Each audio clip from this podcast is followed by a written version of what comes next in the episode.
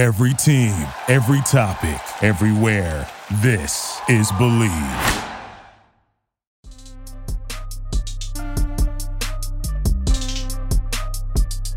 Good morning, Commanders fans. What's going on? Anthony Armstrong here, the original one three. You already know what it is.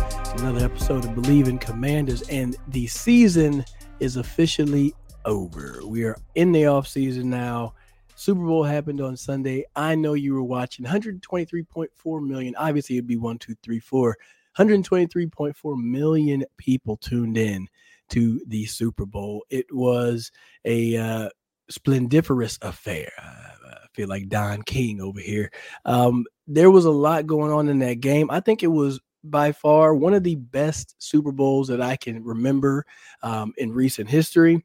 And even though I was cheering for Kyle Shanahan and Trent Williams, Leonard Hankerson, Willie Snead, a lot of the people that I know, I was cheering for San Francisco to get them a Super Bowl because I wanted to see those guys uh, elated and holding up that trophy. But you cannot doubt the greatness of Patrick Mahomes. I mean, he has definitely entrenched himself in the best quarterback in the world conversation. Um, it's one is him, and after that, you just figure it out from there. It almost doesn't matter because the Chiefs had the most difficult stretch to get to the Super Bowl than any team in in in history. I, I think they had to beat Miami and Tua Tagovailoa. They had to take down the Buffalo Bills and Josh Allen. They had to take down Lamar Jackson on the road. And then they went over there and handled Brock Purdy and the rest of the 49ers squad. Um, those Chiefs are good. Andy Reid, good. He's a GOAT coach, a Hall of Fame coach. Um, that, that was an absolutely awesome performance. I mean, all the way around, it was it was just a great game. Um, and I can tell you the, the play that there's two plays that stuck out for me for San Francisco. Because coming into this thing, I said that uh, San Francisco had to play a clean game. When you're playing against great quarterbacks, great teams, I mean, just great special quarterbacks like Brady, Mahomes, you can't give these guys free possessions. You cannot give them the ball back. And that – lapse in uh I don't I'll say lapse in urgency maybe whenever the uh, the, the, the ball hit the defense uh, hit the punt return team hit him on his foot. And then Ray Ray McCloud tried to pick it up and he ended up fumbling and not getting that ball back. That gave Kansas City uh, you know uh, another possession and it was in the red zone and they scored that very next play to Marquez Valdes-Scantling you can't give teams like that those opportunities. Um when you look at you hearing about San Francisco not knowing about the new overtime rules. I was a little bit, uh, I scratched my head about it as well, but I think it was, I think I had heard that rule. Uh, but you know, I feel like they changed that a little while ago, but I'm not sure. Either way, that's a, that's another bit of something that you got to pay attention to um, just as you move forward. Because I can guarantee you, the Shanahan led team is not going to not know that. And every other NFL team is going to have plenty of overtime rules, um, meetings, and go over how those different scenarios are. Uh, because re- really, guys, the, the best teams are really good at situational football. Bill Belichick did it. He you practice the situations, and I, I recall times where you would run a play in practice and they would script it for a very specific coverage. Let's say cover two, for example. And inside of that coverage, they would only run it against that coverage, I should say.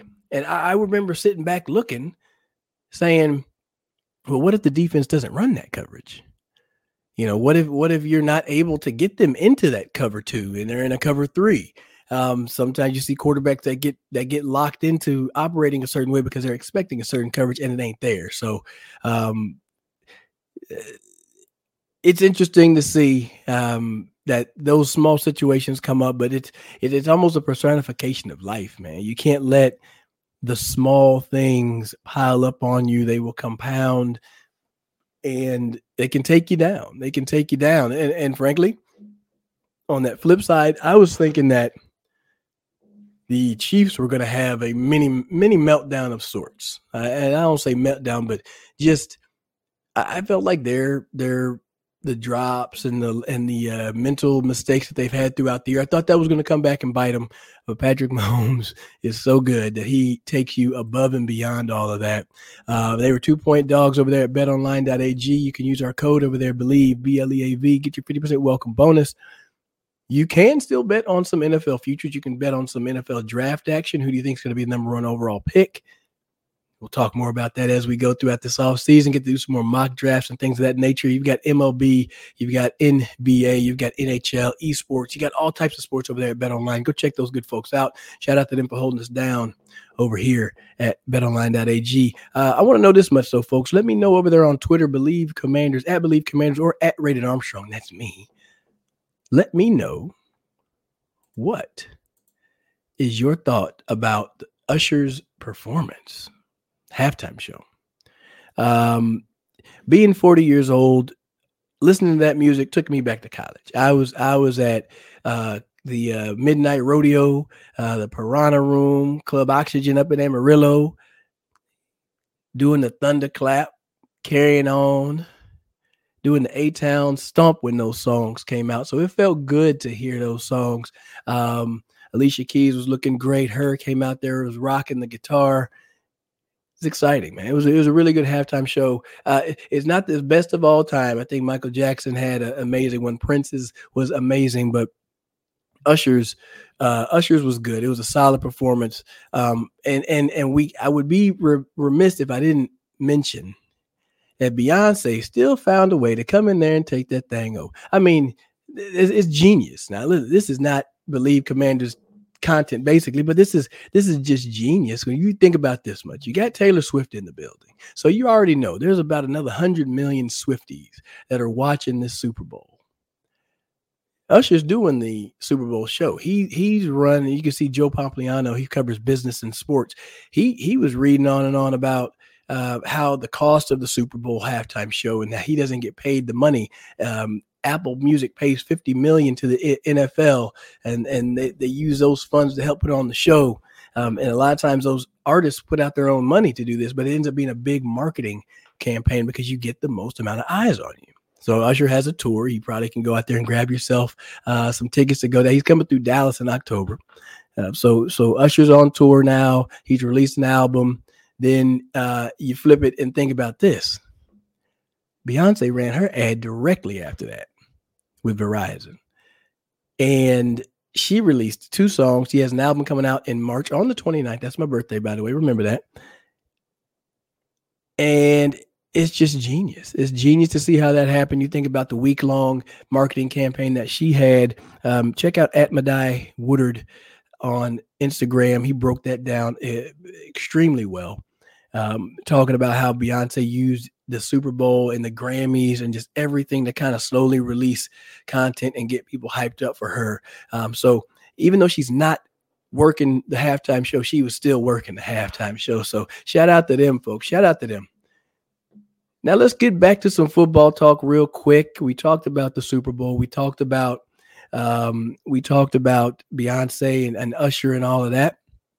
But let's talk about ball. There have been some hirings over there for the commanders on the coaching staff. They've already hired Larry Izzo as special teams coach, whose special teams units have been in the top 10 in the NFL of the past three seasons while he was out there in Seattle. So that is a great hire. Uh, but now you see a former player, uh, a former Dallas Cowboy, uh, former linebacker, and a former staff mate, staff member of Dan Quinn's in Seattle, Ken Norton Jr., is among three coaches hired to the commander's staff.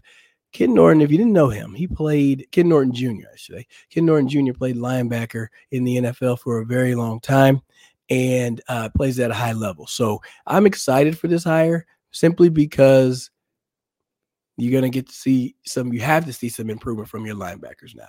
You have to see the, you see the investment in developing those people. And you also see that they're they're hiring people and they're hiring people that are going to develop these guys. Every single hire um, is something that you can say, okay, all right, yeah, this makes sense. Um, let's see, Bobby Johnson was hired as offensive line coach. He was most recently with the Giants, and John Pagano has also been hired to the defensive staff as well. Um, so John, probably brother of Chuck Pagano. Chuck Pagano was a defensive coordinator in this league for a while. Uh, but going back to Ken Norton, he was previously on the same staff with Quinn in Seattle as a linebackers coach back in two, 2010 to 2014. So um, I played against him when he was coaching. I'm not old enough to play against him when he was playing in the game. Uh, before that, he was the uh, after that he was the Raiders defensive coordinator for 2015 to 2017. Then he returned to the Seahawks defensive coordinator position from 2018 to 2021. Then was let go after four seasons. I think he went back down to UCLA, got a little action in the college game, and now he's back up. Uh, Pagano was previously with the Denver Broncos as outside linebackers coach. He also has experience as a defensive coordinator from stints with the Chargers and with the Raiders. So, what you see and what I see with a lot of these hires that you have coaches who have been at high positions on their team, not necessarily head coaches.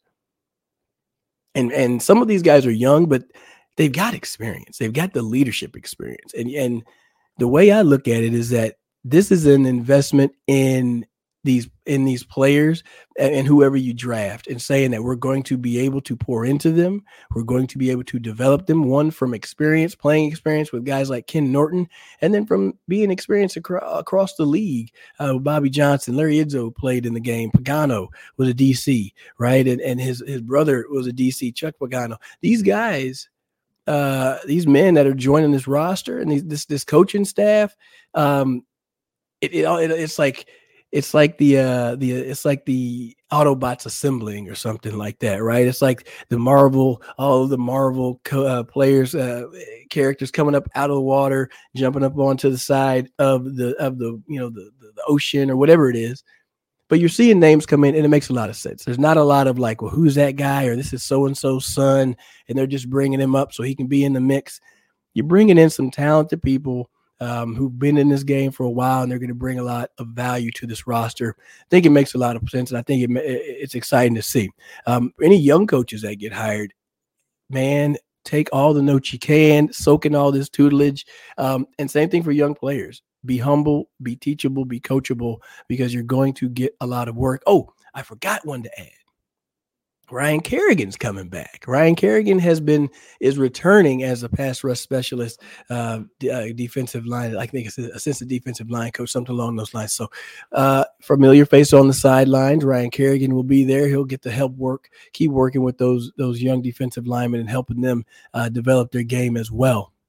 So, it's been a good, quick uh, a good a good a good few days here for the commanders a good few days and the coaching staff wise they're building this thing up you're going to have one of the more deep coaching staffs because out of Brian Johnson being on the offensive side and Kliff Kingsbury, uh, then Dan Quinn and Joe Whitt, like who gets to be the assistant head coach? That's a thing. I mean, there's a lot of people who are walking in here that have a lot of clout and have a lot of uh, uh, notches in their belt, if you will, in relation to their experience in this league and in this game. So it's it's a great thing to see. It is a great thing to see. Everybody in your crew identifies as either Big Mac Burger, McNuggets, or McCrispy Sandwich, but you're the filet fish Sandwich all day. That crispy fish, that savory tartar sauce, that melty cheese, that pillowy bun. Yeah, you get it every time. And if you love the filet of fish, right now you can catch two of the classics you love for just $6. Limited time only. Price and participation may vary. Cannot be combined with any other offer. Single item at regular price. Ba da ba ba ba. Now, I want to go back to just a couple of thoughts that I had while I was watching the Super Bowl. Um, and, and these are just a few quick ones. Number one, I was sipping on a little bit of Maker's Mark, Bill Jr.'s 46 cask. Um, so I was enjoying that doing the dishes, watching the game. Um, I got to say, number one, shout out to Leonard Hankerson, former Washington uh, receiver and drafted in the third round in, in 2011 out of Miami. Uh, he had those receivers prepared. Uh, they had him prepared. Jauan Jennings threw a touchdown pass, catches a touchdown pass on a good slant, breaking a tackle, and then diving in the end zone. Uh, Chris Conley was making plays on special teams and had a couple of catches as well. Obviously, Deebo doing his thing, um, and and Aiyuk. I mean, when you did going up against McDuffie and Sneed, those guys are really good at what they do. So you had to get to your third and fourth receivers, and they were able to do that. So shout out to Leonard for having those guys prepared. Um, Arik Armstead, that dude's an animal. I mean, he was absolutely, absolutely dominating in the middle for a while there. Um, and let's see here. Number one, there's number three, I guess. Number three, got to give Chase Young some flowers, man. He showed up. He responded to the criticism. They were talking about benching him. He needed more effort. He showed up, had one and a half, what, two sacks, something like that. Showed up early, uh, showed up often. Obviously, Andy made some adjustments later on, but the guy, the guy really showed up and and and stepped up to the uh, stepped up to that challenge. Uh, you know, I was I was wondering if this was going to be a passing of the torch type situation. Uh, Patrick Mahomes said, "Nah, I'm good. I'm gonna hold this for a little bit longer." Um, then let's see what else I got. The, the kickers, the kickers showed up. Man, the kickers showed up. That that they were making some big kicks. Uh, obviously, that one got blocked, but they made some really really big kicks. Uh, in, in pressure situations. I mean, going into overtime and trying to keep the game close like that, that's tough uh, and they made that happen. And last bit is had somebody mentioned on Twitter, they said there was a their hot take was the 49ers need to move on from Brock Purdy and they need to get a quarterback. I don't agree. I don't agree at all. I think that Brock Purdy played a damn good game.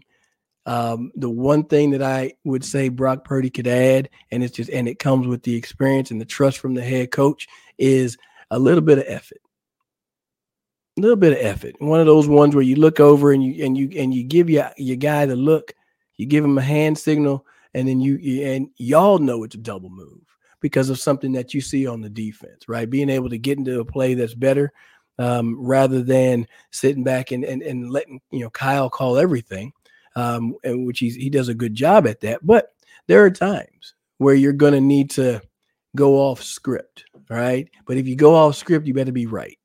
You better be right. So uh, it makes me think of uh, think of Rex Grossman. Okay, we used to have a hand signal um, that would turn a route into a double move, and Rex, we had a connection. We had a connection. He would look at me in the huddle, and I know the ball was coming my way, even if it wasn't a part of the read. He'd just look over there and be like, "You, you getting this rock? Go make me right." And there were countless amounts of times where Rex would look over, see a look that he liked, and would just give me a double move signal. Um, and then you go out there and execute it. When you execute it, you make him you make him right. Everybody's happy at the end of the day. So that's the one thing I would say I would add to Brock, Brock Purdy's game. He throws a very catchable pass. He he understands timing. He understands the scheme. He's able to deliver the ball. I mean, he's made some hellified reads. Uh, the, the play I think it was a second and six where he was getting rushed from his right side, and then he quickly aborted all the way back to Christian McCaffrey.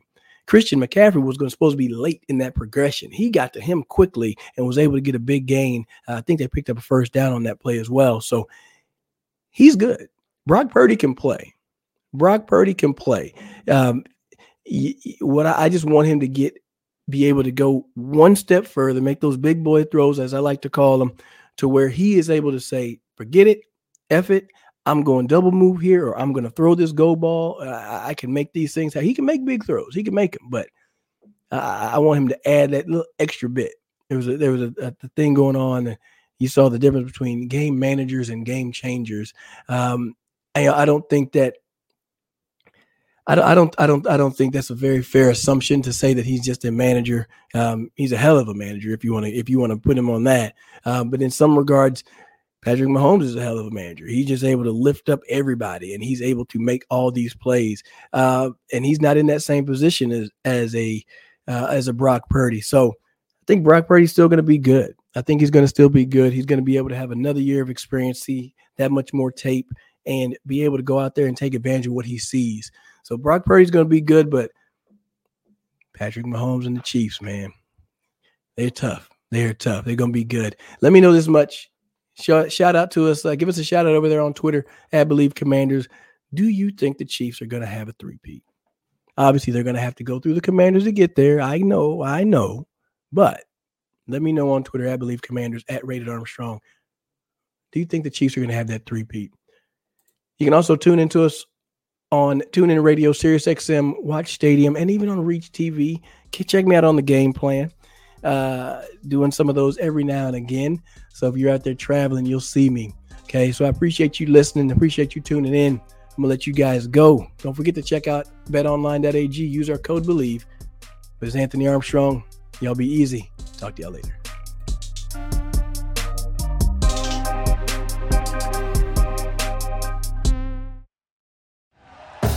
Thank you for listening to Bleav. You can show support to your host by subscribing to the show and giving us a five star rating on your preferred platform. Check us out at Bleav.com and search for B L E A V on YouTube.